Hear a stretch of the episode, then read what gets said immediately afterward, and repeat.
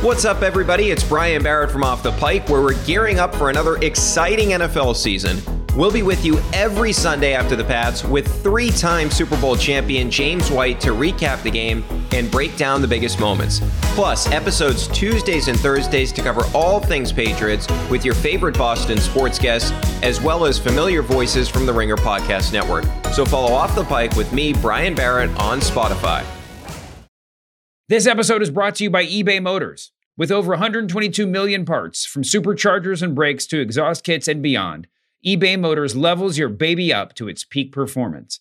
And with eBay Guaranteed Fit, your part is guaranteed to fit your ride every time or your money back. With all the parts you need at the prices you want, it's easy to bring home huge wins. Keep your ride or die alive at ebaymotors.com. Eligible items only. Exclusions apply. This episode is brought to you by Jiffy Lube. Cars can be a big investment, so it's important to take care of them. I once got a car that I started out with 25,000 miles on. I got it to over 200,000 miles because I took care of it. You know how you take care of a car? You take care of the maintenance, the oil, the brakes, all that stuff. And if you don't, you can have a car just completely fall apart. When your car needs maintenance, head to Jiffy Lube. They provide automotive excellence at speed. Get your oil changed, brakes checked, tons of other multi-care services. It's all done by expertly trained technicians who actually care about taking care of you and your car. Jiffy Lube, car more. To find coupons and start an instant online estimate, visit jiffylube.com. Ladies and gentlemen, we have a new champion. But I'm better than you, and you know it. DMD. Acknowledge me. Well, ding dong, hello. Embrace the vision. And we want the smoke. Lately, he just hasn't been very oozy. Heard worldwide. What's up, everybody? Welcome to another episode of Wednesday Worldwide. Worldwide? A proud member of the faction known as the Ringer Wrestling Show. My name is Ben Cruz, and I'm a producer here at the Ringer. And with me, as always, are my tag team partners. Senior editor at theringer.com, Cal Davenport, and of course, the super producer here at the Ringer, Mr. Brian H. Waters. You guys, they just announced the Royal Rumble 2024 live from Tampa. Are we taking a road trip to Tampa for the Rumble? What are we doing here? I've never been to Tampa. Have I been to Tampa? I'm not the biggest fan of Florida. No disrespect to Florida, but I will go to Florida for the Rumble. I need to go to a Rumble once in my life. Is that bucket list? Is that wrestling bucket list for you guys? Yes. Okay. Brian, have you been to a Rumble? Okay. Yeah, I went last year in San Antonio. That's right. City was left a lot to be desired. As far as San Antonio. But, you know, shout out to our good friend Seahawk. Shout out to Cam. You know, he was a very hospitable. Took you around? And, you know, showed you the sights? The hot spots? At the arena. Okay. Wow. And, that was the first time. And also the first time I got to meet Cornell Gunther, who y'all have seen on our socials. Friend of the pod. Yeah. Friend of the show. So, it was cool, but I tell you, it's nothing like being there. Y'all have done WrestleMania, so that's like my next wish for y'all is the Royal Rumble. To be there and that countdown, it hits different. It's like the one event that I feel like you'll go back and analyze later if you're there. Right. Like it's hard to complain when you're on the edge of your seat because you don't know what's going to happen, who's coming out next. Even everybody knowing Cody was going to be 30 last year, there was still a lot of cheering and a lot of like fandom. So it's definitely the place to be. So yeah, let's make that road trip happen. I've been to Tampa. Well, I've been to St. Petersburg to go to the Division 4 Tampa Bay Rays game. Worst stadium I've been to. But damn. I think Tampa might be. Brian's taking a flamethrower to San Antonio, to Tampa. He don't like nowhere. This is very Hollywood of you, Brian. Yeah, this is the Hollywood. It's not Orlando. You know, it's not Miami. Yeah. What place is, you know? Yeah. That's a good point. That's fantastic. All right. Well, let us know if you're coming out to the Royal Rumble 2024. Excited to kind of, I'm definitely down to experience it. The countdown seems every year I get sucked in just because of the countdown for every single wrestler. So, but let's kick things off the right way with some high spot headlines, and you know the deal. I'm going to read out some of the biggest headlines of the week in the world of professional wrestling. Whoever wants to tag in and let some thoughts fly, let them fly. First up, Jim Cornette thinks Jon Moxley has held Bryan Danielson back in AEW. I'm going to go to Hollywood on this one because we're talking about his favorite, one of his all-time favorites here in Bryan Danielson. Has Mox been to Bryan Danielson's detriment in your mind, Brian? I understand what Cornette is saying here. I don't think so. I think as much as I would love to see Bryan Danielson in that spot, as much as I would love to see him beat everybody and win the title, I had to come to the conclusion that my guy just wants to beat people up and make the next generation and push them to the limit. But I think it's the AEW Championship and the AEW main event could use a Bryan Danielson. Here's a guy who was the most captivating, the person who was one of the most crossover wrestlers, and I mean like pure wrestlers, probably since Bret Hart in 2014. What we saw with Bret Hart in '94 on the Simpsons, on the commercials. It's a great reference. Bret with the glasses. I used to wish that was me, you know, being down the hall yelling, Brett! And he'd come back. And, you know what I'm talking about. And I used to wish that was me, man. And then to see Bryan Danielson and everything he did in 2014 and the Yes Movement, to see it translate to Michigan State, to see him at the San Francisco Giants games, even though he's a Seattle guy, he should have been at the Seattle Mariners game, but you know, when you he helped us win the World Series that year. I was very grateful. I wasn't. I'm still hurting from 2014, Ben. You know, daggone Kansas City Royals, man. We were supposed to get all black and orange. That's right. But you know, you see all of that, and the reason why I say wrestler, right? Roman Reigns is going to cross over, but you don't think about Roman Reigns' technical skills in the ring.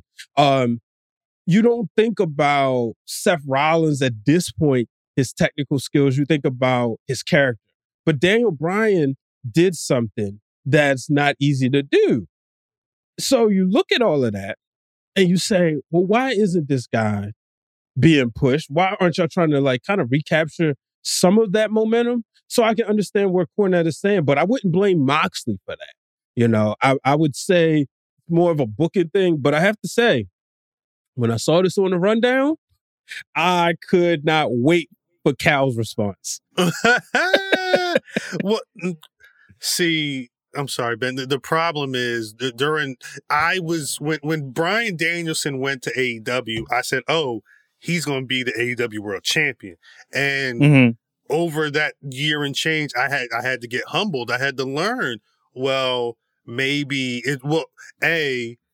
Maybe that man doesn't want that title. And B, maybe it's time for these younger competitors to take the spotlight. And I think that's kind of where Danielson is, you know, inside, outside the book. And mind you, when CM Punk got let go and that spot opened up in that Ricky Starks match, Danielson slid right into that spot. Like, just like in the past where when CM Punk is gone, Danielson slid into those spots and it became like Danielson Moxley. Danielson was the one. Because he's been here for so long. He is a vet.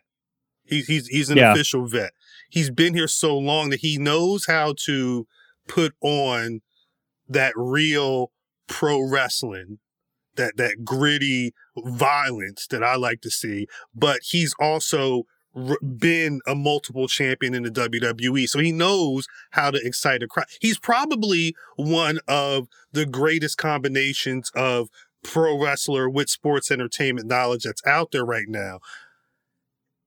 it's if Bryan Danielson wanted to have that AEW World title, it would just be when he would want to grab it.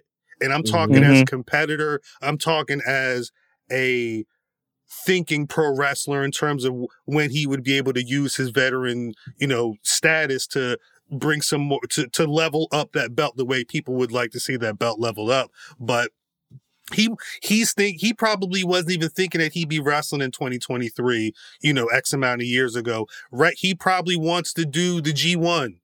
He wants to be wrestling in New Japan and get some of those big moments off and not necessarily be the torchbearer with the title. So I understand what Cornette's saying. And if you want to draw that theory out there, you can look at Dynamite TV and see the times where it may have made sense for Danielson to be in the top position, but Moxley, and you also can't discredit the fact that Moxley's been that guy for a lot of the before AEW, but for a lot of the AEW years, Moxley's been that guy worldwide. Like, he's really been one of the greatest competitors out there in a lot of people's eyes. So I'm not surprised that Tony Khan would give him the rock.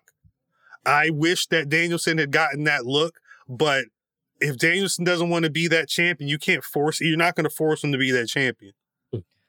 I mean, to that point, Cal, it seems like he's very, very comfortable not being the champion, right? Because he had his feud and his shot at the title against MJF last year, right? Or at the end of last year. And they had a great program. They had a great match. And that was that. And it seems like Bryan is just very comfortable now just putting on banger matches. You know what I mean?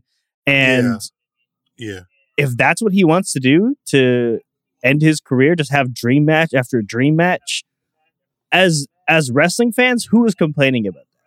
You know, now we should give some context to this Cornette thing in that he clearly doesn't like Moxley, right? He calls him a garbage wrestler in this quote, story, which is it's honestly just kind of insane to call Mox garbage. He's, if anything, he's the opposite. He's one of the best in the world kind of doing this now.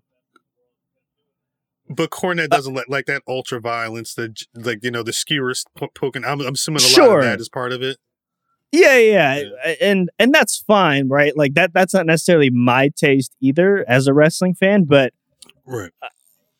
To not understand Moxley being great at what he does. Right.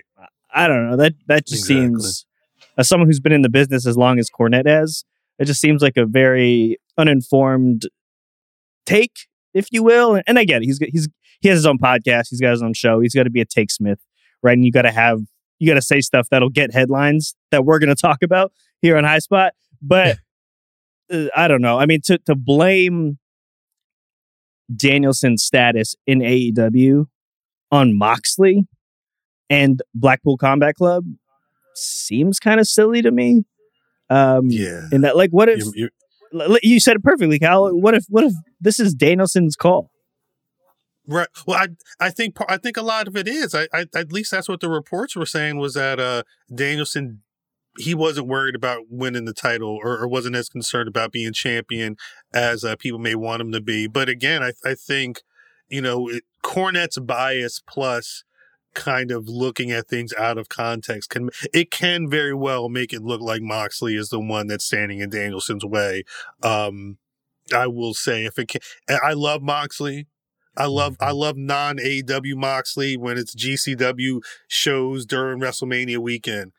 Him and Danielson in the ring together, I feel like Danielson is that guy, and he's at that right now. He's at a different level.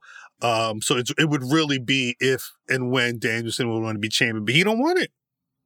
How do y'all feel when, like, say, insert your favorite wrestler doesn't want to be champion? Like, you know, you've heard the stories of Jake the Snake saying that, you know, at one point there was a consideration to put the belt on him. Of course, this he say. But, you know, it's like he DDT'd Hulk Hogan and the crowd cheered, and Jake the Snake said, don't let me do that again, because he's seen the bigger picture. And obviously the payouts was different. And he saw, like, Hogan was the cash cow. So it said, if we keep doing this, we're going to lose money. But and hence why he didn't win the championship. But I've heard like independent wrestlers say, and obviously this is different too, they don't want the belt because they don't want the responsibility of having to close the show. And so I wonder, like, on a national level and, you know, the WWE and the AEW level, it's not just being the champion, carrying the title, but it's also, you know, the media stuff, the face of the company. So how do y'all feel like if it's sort of like one of your favorite wrestlers doesn't want to be champion? Did you want to go? I mean, you go. Ben. Yeah. I mean, I don't necessarily. I think in 2023, the amount of wrestling talent out there is just, if like, let's, you know, let's just, if Finn Balor, for whatever reason, didn't want to be champion and it was Damian Priest who becomes champion, right? Or kind of flipping on the other side, like if LA Knight didn't want to be champion and they were like, hey, we're going to plug Montez Ford in here. There's just so much.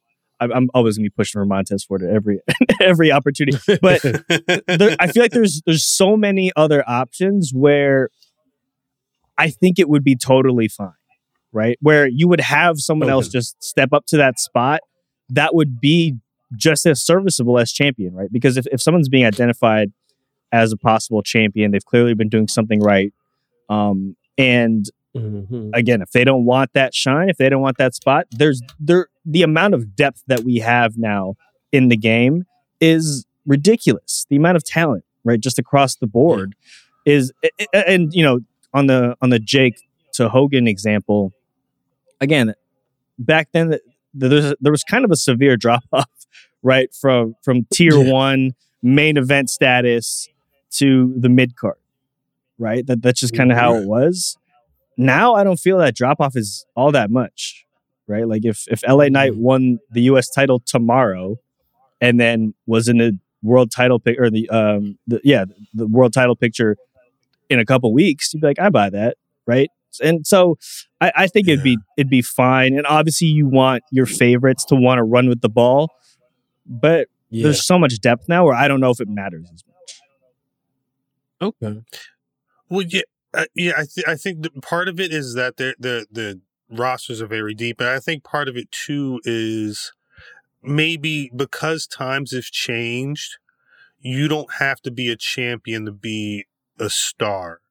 You know what I'm saying? Like when I grew up, the people who were you couldn't even talk about. I mean, aside from like Roddy Piper, most of the people that I would see in like movies and TV that were pro wrestlers were people who were on top, for whatever, your Stone Cold, your Rocks, all Bret Harts, all of them. Nowadays, Liv Morgan was already creeping into Hollywood before being a real champion.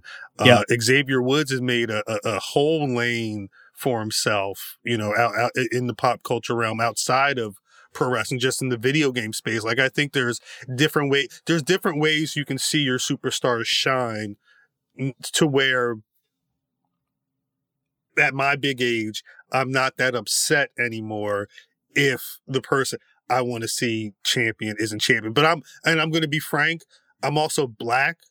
So like growing up, a lot of my favorite pro wrestlers, they weren't going to be able to sniff anywhere near that title realm. So I've gotten used to not getting what I want and having to understand why some people are a champion and some people aren't. But I think I on the flip side though, I would genuinely hope that if you're entering the WWE, I would hope that you would, it's somewhere in your heart of pro wrestling hearts, that you would want to see yourself arms raised, title in the air, and being called the champion. Like I would hope that is a quick dream in your life, but I also think we also understand that there's different roles that people play, and there's some people that can have a whole career and never touch a mid-card title, let alone be in the main event picture.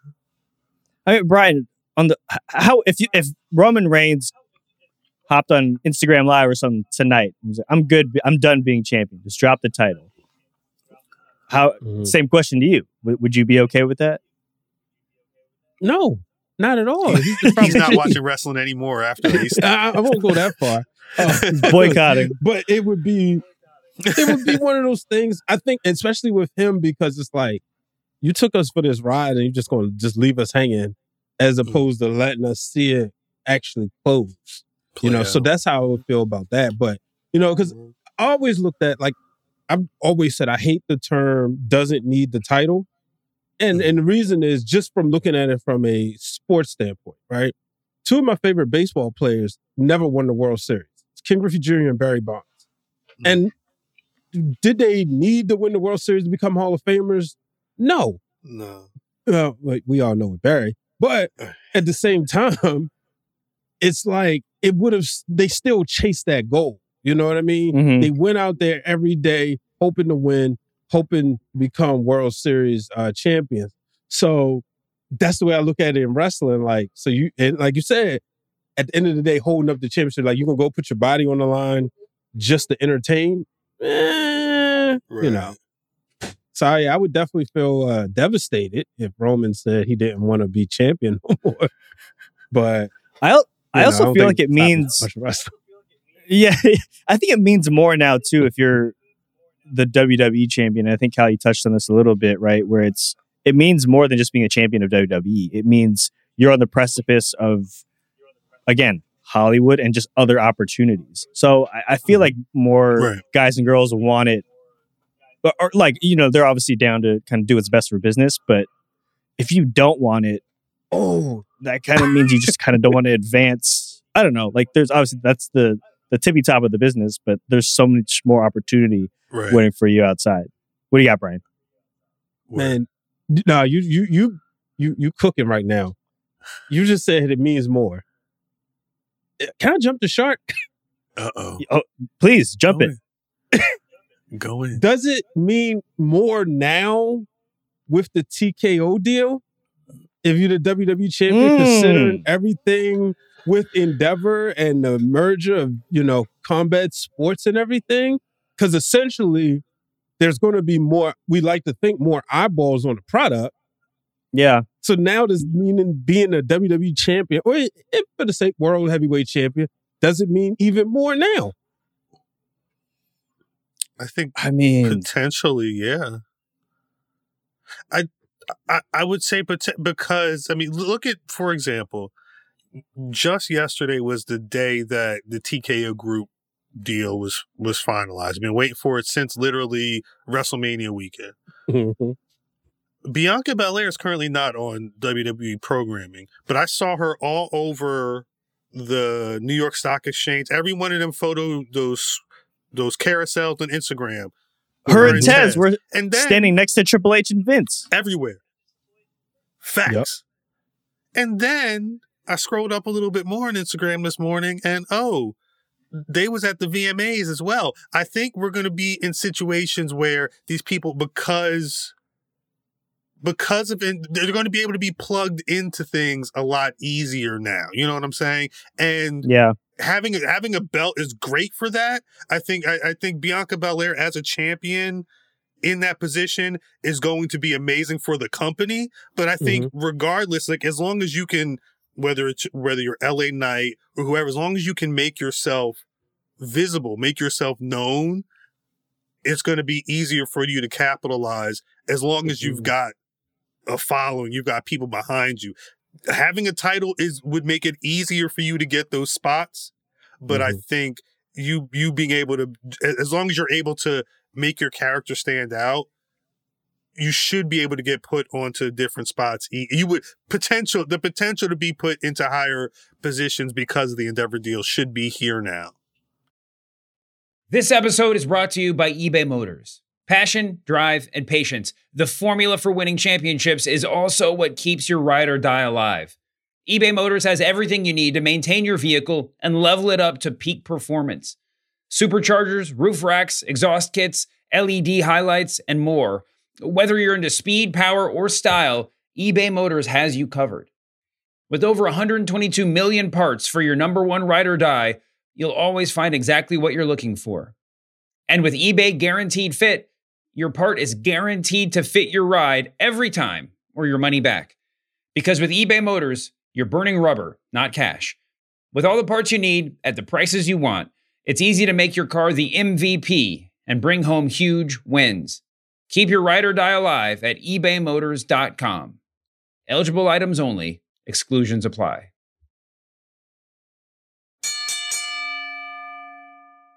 This is all a great segue into what's actually next up on High Spot Headlines, which is TKO Group's goal is to get to the point where, quote, every UFC fan is a WWE fan and every WWE fan is a UFC fan. Now, I feel like this is kind of a lofty goal because there seems to be this kind of civil war a little bit between UFC fans and pro wrestling fans, not even just WWE fans, just pro wrestling fans, even though there's all this crossover, right? Ronda's coming over to WWE, Brock's coming over, you know, Paige Van Zandt was in AEW. It's stuff like that where in theory, this should all be a very symbiotic relationship. Yes. It hasn't been, but I don't know. Do you guys think that this is where it's headed? Do you think that now in this, in 2023 and beyond, TKO Group, that we're just going to have a bunch of kids growing up as UFC and WWE fans equally? Equally? That I don't equally know. Sounds, is it possible? That's I think equally sounds kind of lofty to me, only because I think people like each thing for different reasons. Mm-hmm. Like people who really appreciate the UFC can love when someone like Conor McGregor incorporates WWE style promo elements in building fights, you know, same thing with people like Floyd Mayweather and stuff like that. That stuff works outside of there, but it's gonna take a lot to get like a pure. I would assume anyway. I think there are definitely pure UFC fans who, when they think about WWE, pro wrestling in general, the stigma is it's fake, quote unquote fake. Mm-hmm. So they're automatically not looking at it as the thing that they actually like, because the thing they actually like, one day you could see Stylebender just get rocked. You can see somebody, you know, legs snap and then, you know, it, like people get put to sleep. Like it's real. You feel what I'm saying? And I think there's still a strong contingent of people who won't bother with WWE because it's not real, quote unquote. So I think it's going to be, I think it may end up being more difficult. Plus, what's the kid demographic of the UFC fan base? I can't imagine. Like, how does that compare? Because UFC, that they don't sell figures. Well, I mean, right? This is a great question for both of you, right? Where it's you both have teenagers. Do they watch UFC?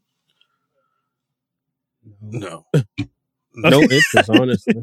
Yeah, I don't think UFC is a conversation going on unless you're into MMA. Mm-hmm. I don't think it's casual conversation. Maybe during a fight weekend, again, if it's like a Conor McGregor or somebody. But I don't think they're like whatever the next UFC is. I don't hear any chatter about it after a certain age group. It'll be interesting to see how this in elementary school. Yeah, I mean, well, I'll mention that it's actual blood fights, right? Like, we can't let I'm not letting our kids.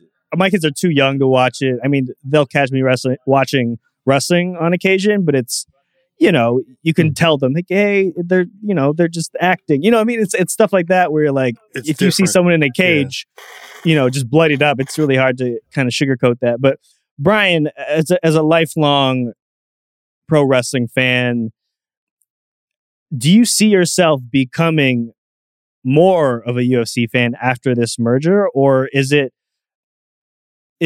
too late for you to kind of even dabble into that world more than you already do?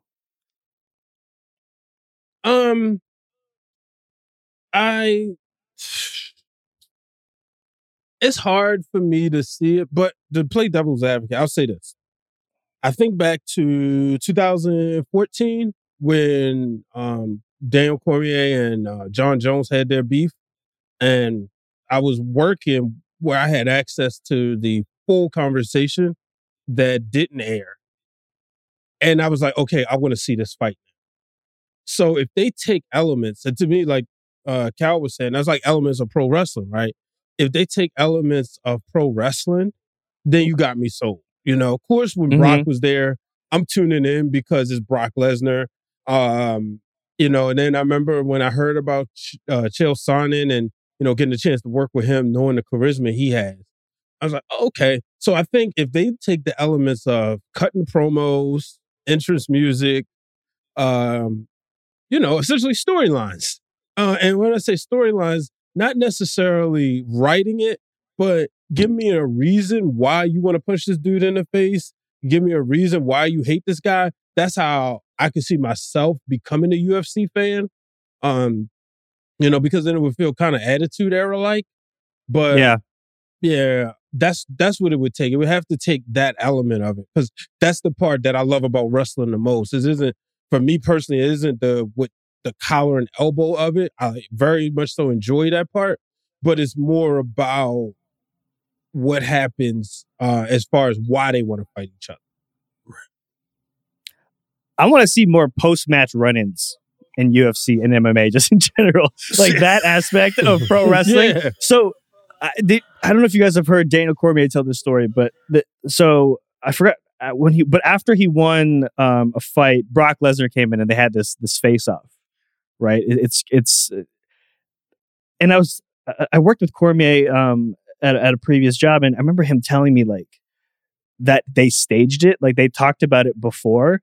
And obviously, Cormier is a huge wrestling fan. He's obviously been involved in WWE, and he's talked about this in other spots. So I'm not blowing up anything here that Cormier hasn't said, but that aspect is incredible. Where it's like, obviously, everyone in the crowd is losing their shit, but it's premeditated. It's scripted, right? It's like WWE. And look, you know, I'm sure there's a swath of UFC and MMA fans who look down upon everything that pro wrestling is, but the entertainment aspect is second to WWE, and pro wrestling just has it in spades. And like the entertainment aspect, which is at the end of the day what people want. So if they can sprinkle in some of the showmanship and the actual creation of making UFC more of a show a little bit, as opposed to like the fights can be great. Right. The upsets are great.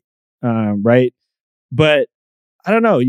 We can increase it a little bit more in terms of like, oh, is the production value of this is something I'm interested to see if they do. I mean, I don't think they're going to revamp everything in the UFC that much. I mean, from all indications, they're going to continue to run as, you know, independent promotions, but I mean, we're going to see UFC guys at WWE events and vice versa, right? Like, they're going to cut cage side, and you'll see, you know, Montez Ford and Bianca Belair again, you know, at UFC at Madison Square Garden in November. So this partnership makes so much sense, and it'll be interesting to see how they use each other to kind of build their audiences and get different people in. We had a couple of great podcasts that came out yesterday after the merger became official here on the Ringer Podcast Network. Obviously, Nick Khan showed up on the Bill Simmons pod yesterday. We also had Mark Shapiro, who is the president of the TKO Group, on with Matt Baloney and on The Town. So go check that out. And also the Ringer MMA guys, Ariel, Chuck, and Pizzi. And our guy Troy, they were talking about the merger, so go check that out if you missed out, because it's merger mania over here. Merger mania. Print that T-shirt. That's free money right there. But I don't know. I feel like I'm gonna watch. I will be watching more UFCs simply just to see who from WWE shows up. That's my new. That's my new thing. I think you'll definitely see whatever if they can figure out a way to cross promote. I think the demos that are watching UFC will more than likely tap into WWE every now and again, at least. I feel like it would need to be some type of special attraction, whether it's Brock or somebody that has some type of foothold or connection in that world. I think it's going to be tougher to like the aside from like that male demographic at WWE though, I don't know if they're going to be able to turn children on any, you know, real numbers. I don't know what the numbers for women watching UFC is. I know the numbers have always been back and forth at WWE. It kind of depends on who's on top and who's on the shows regularly. Right. So, you know, that may be, it'll be a question to see what's going on with that as well. But there's a lot of potential. I think there's a lot of potential. I just don't know if I've really seen or heard the thing that is making me feel like, oh yeah, they're ready to put this out right now that's going to spark interest in between the two fan bases. They need some heartthrobs. And the reason why I bring that up because I was listening to Cheap Heat and they talked about the Judgment Day being all heartthrobs and bringing up everybody there is somebody that like women would love, and you know, and Rhea is the type of person that like she's like probably the most like loved by everybody type of person, and so and she knows it, and so I'm like. I guess if UFC, you know, Cal brought up women, if they showed like they had some heartthrobs, you know, that'd probably be a way to get the women demographic. And we always talk about the male. We got to be fair. You know, we fair right here Wednesday Worldwide. So it's something for everybody. Yeah, indeed. Oh, Rhea on a UFC card would be incredible. Just that cut to the side of the cage. And she's just there. She's... Cut the mommy wave. What a star. Wave. Yeah. The mommy wave. So in on that. Last one here on High Spot Headlines. Bad Bunny says, my plan is to take the title from Roman Reigns. Bad Bunny. Okay, yeah. Yeah, go ahead. I'm sorry. You're out on Bad Bunny as world champ? We not too long ago, we had that conversation about the Bad Bunny Super Bowl match and what we would book. And I think that, you know, we had a conversation about booking a Roman Reigns match. I don't know if Bad Bunny needs to win that title. It was that feels stuntier than some of the other stuff. I don't want to say David Arquette with the WCW title, but like, that's where I was going to go. Like, if my expectation is if Bad Bunny defeats Roman Reigns and is holding those titles, Bad Bunny better be on that card for a little bit at least. I mean, would he show up more than... He might be showing up more than Roman is now. Wow. Well, the thing is, though, Roman may not be here right now, but this storyline is 3 years running. Bad Bunny may be 3 weeks running, depending on, you know, what if it's a tour, if it's an album coming out. I don't want it to be a stunt. If he's gonna be here for real, be here for real. And that's my only fear. Look, the fact of the matter is Roman's still there. We had this conversation. Siri, call Roman Reigns. You know, everybody can have plans and then you get hit in the mouth and it all changes. With all due respect to Bad Bunny, I would rather see Logan Paul as the WWE World Heavyweight Champion. And the reason is we see Logan Paul put in the work. No, and I know Bad Bunny set the precedent for celebrity wrestling, but like Logan Paul has wrestled in, you know, mid-card matches of WWE before he went to the main event, right? Bad Bunny did like Royal Rumble. He had a prime spot at WrestleMania and a prime spot at Backlash. So it would feel more David Arquette-esque with Bad Bunny more than Logan Paul, you know, because we've seen Logan Paul just kind of have matches and programs, you know, having a program with Ricochet, having a program with Seth Rollins, having a program with Roman Reigns. You know, Bad Bunny's really just had one program, and that's been with the Judgment Day. So that's how I feel. I feel like I would rather see Logan Paul, but obviously I don't want to see either one of them as WWE World Heavyweight Champion, but if I had to choose. Facts. I mean, either I think Bad Bunny or Logan Paul beating Roman Reigns for the title would be insane in like the best way possible. World. Just because, I mean, what's left of wrestling Twitter would melt down, and I'd just be there for the reactions. Just the pure anger from wrestling fans is I find hilarious. some of the time. Mm-hmm. So I just want to see it there. I mean,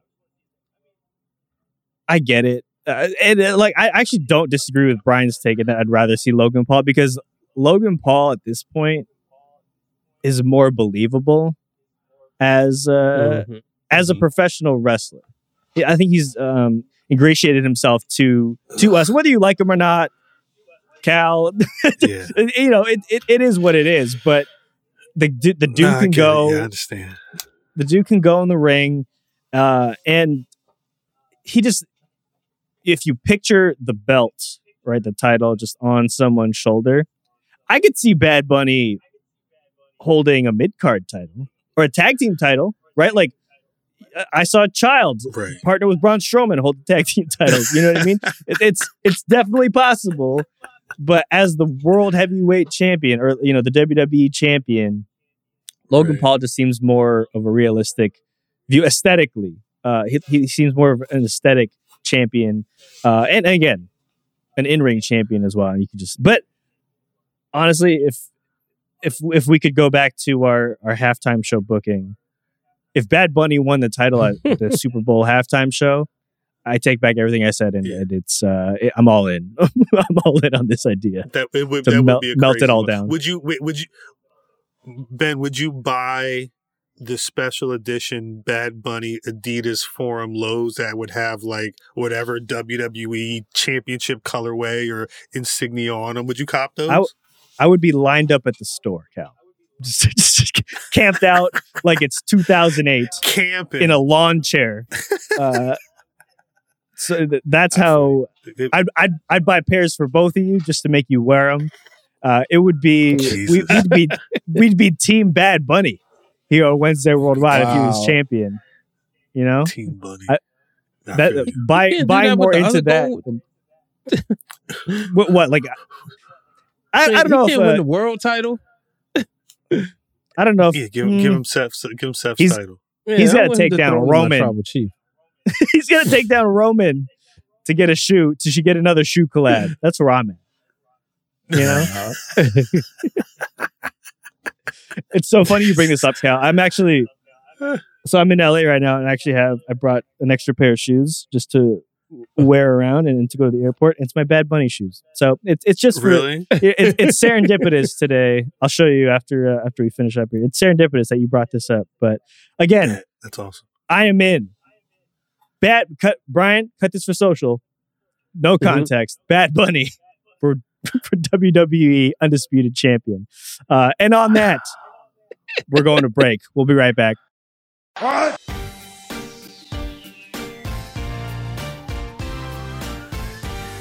There it is. You heard the drop. It's time for They Said What? The three of us have listened to The Masked Man Show and Cheap Heat, as I'm sure all of you fine listeners have as well, because you're already subscribed to our wonderful feed here on The Ringer Wrestling Show. We get to do something I'm sure you all wish you could do from time to time, and that's respond to a take dropped by the likes of the legendary David Shoemaker, Kaz, Peter Rosenberg, Stack Guy Greg, or Dip. And for today's edition of They Said What, we're going to Cheap Heat. We're going with the man, the myth, the legend, Dip. Brian H., play the clip. I think it's time to take the belt off Seth Rollins. I think the Shinsuke thing should come to a close. It's nice to see Shinsuke have a run at the top one more time, or again. But I think that given the momentum of the Judgment Day, I think it's a missed opportunity not to put the belt on Finn Balor and have him have a great Finn Balor championship run in this interim moment between, you know, now and WrestleMania season. And then Judgment Day having even more of the gold? Because they're gold heavy right now. I think that they give them all the gold, and then they start the sort of unraveling of the Judgment Day and sort of, you know, whatever you want to call it. Oh, okay. A little pro Finn Balor as champion take from Dip. Not the hottest take that Dip's ever dropped. No. Where do you guys stand on it? I could see this happening if the end result is Damian Priest cashing in that big purple briefcase and taking the title from Finn Balor. Like, I think the intrigue is the infight. And I don't know if I need that. Because, I mean, Finn Balor's been at that top of the mountain already. Some of those wins have been tainted, you know. Things happen the way they happen. But I think it may be more intriguing of a storyline to have. If you want to have him win the title, cool. I would have Damian Priest steal it like that next night. Have him win it on a Sunday, and Damian takes it on that Monday, and that really starts to rift. Because, again, if the Judgment Day is a storyline, let this be the way it is. And you got JD McDonough all the way ready to slide into the position of whoever would be splintering off. That's the only way I see it really working for me. I like it. I think you could do something there, and I think that leads you into, you know, we talked about the Royal Rumble in Tampa. I think Damian Priest versus Finn Balor with Finn Balor chasing would be a good Royal Rumble championship match. And then I would like to see Finn Balor get it back there, you know, but I would definitely like to see, I like the way you just booked it, Cal, where, because, you know, just seeing how much heat Damian Priest would get backstabbing, knowing how long Finn Balor has waited to have that championship, understanding, you know, from him putting was the 7 and all of that, everything that means. You know, it almost kind of felt like SummerSlam was maybe a missed moment, but seeing that this gives Shinsuke an opportunity, I, for one, would want to see Shinsuke as champion, but if you're not going to go there, then I can see this going right back to that moment. You know, I'm all for Seth Rollins somehow getting a break because I want him there at WrestleMania regardless. So if this is the way to do it, I'm down. I mean,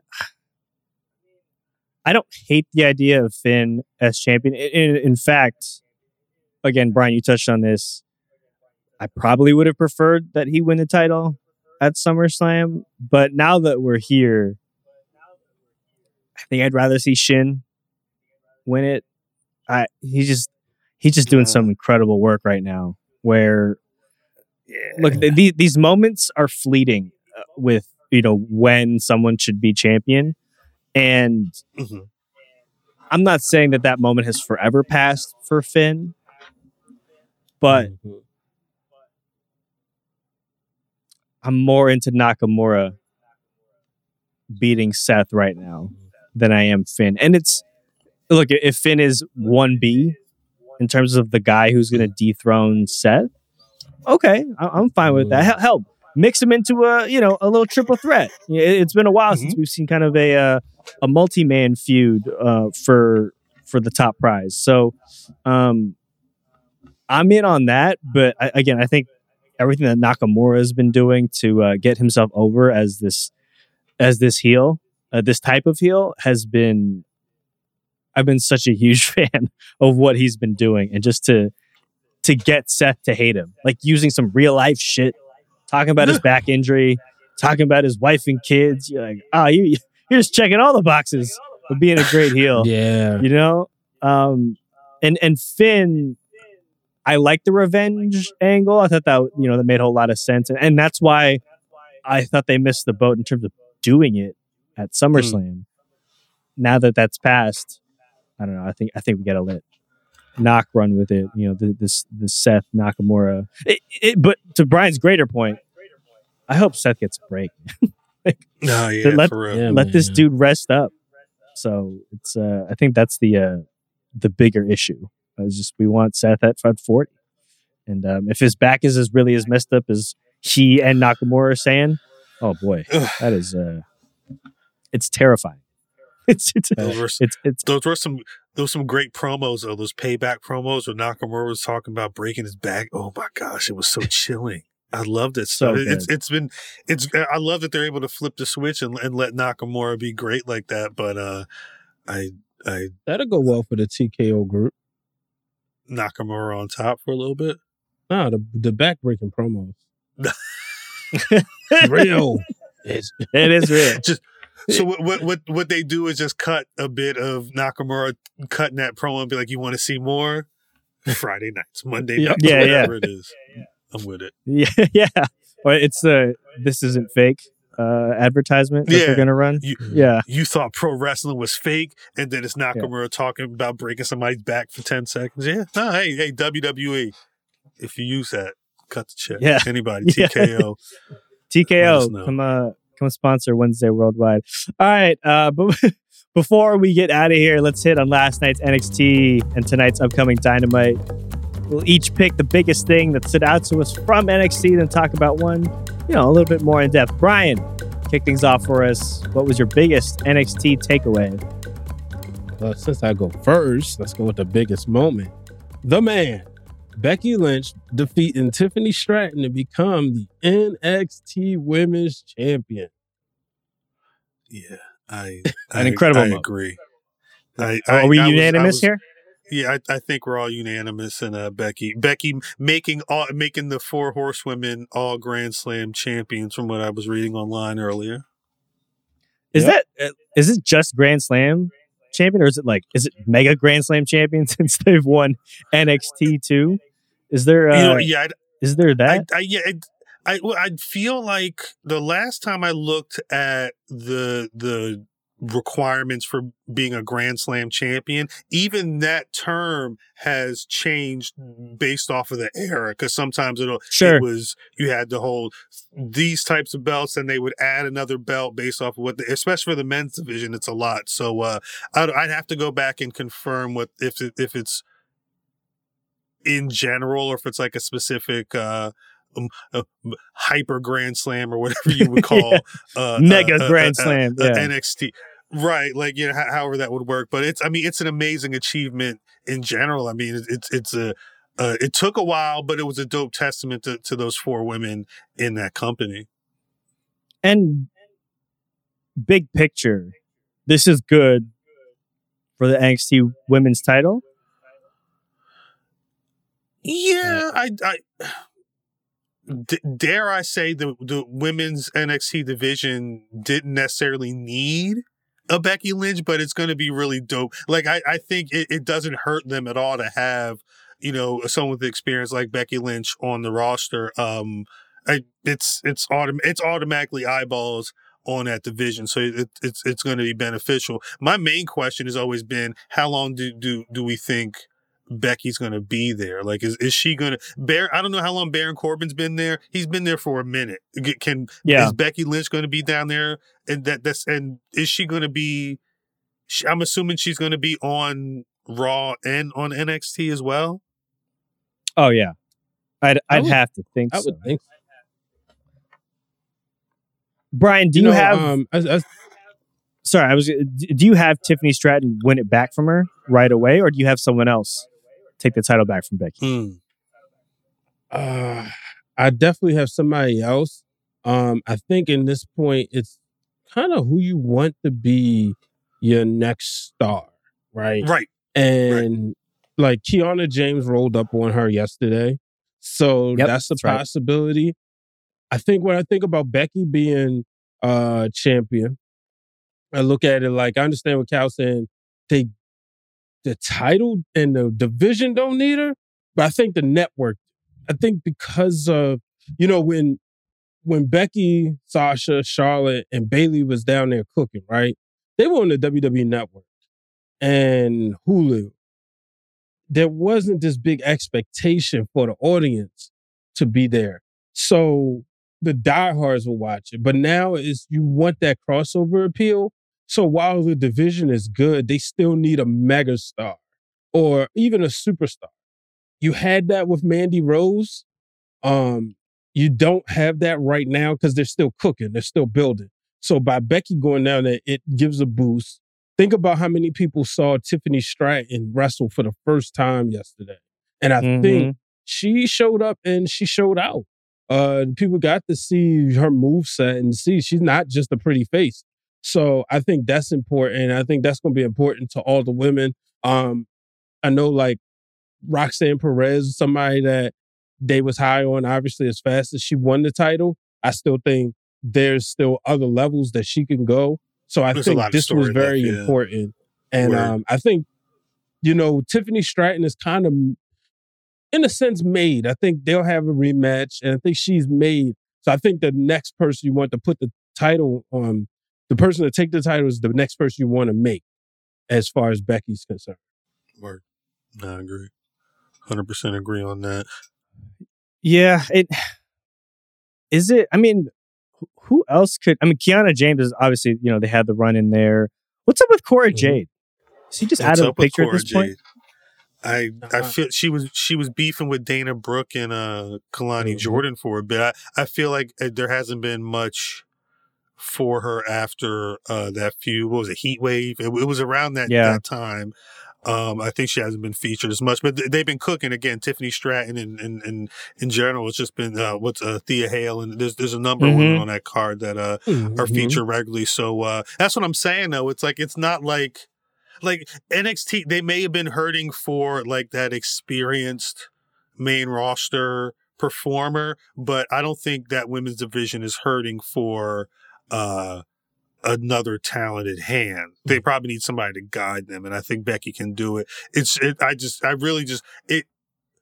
How long is she going to be in? Is the man going to be in that role? Is probably my only question, but.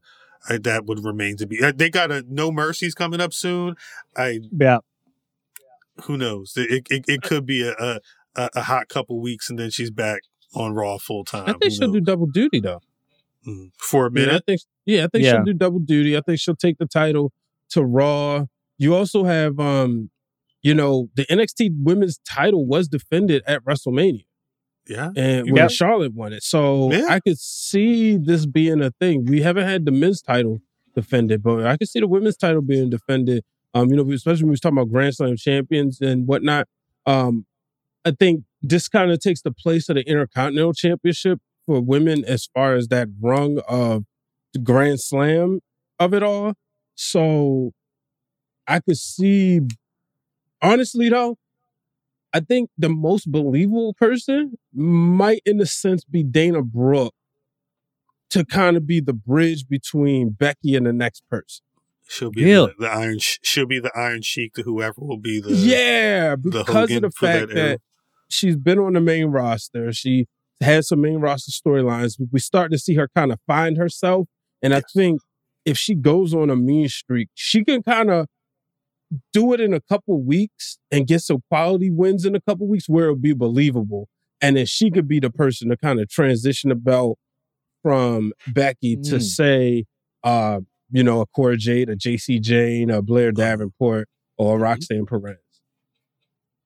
I mean, that'd be a hell of a gig or a role for Dana Brooke there if she was kind of that transitional champion, which, transitional champion always has this kind of this negative connotation, I feel like. In this case, probably be best case scenario for Dana. So that's interesting.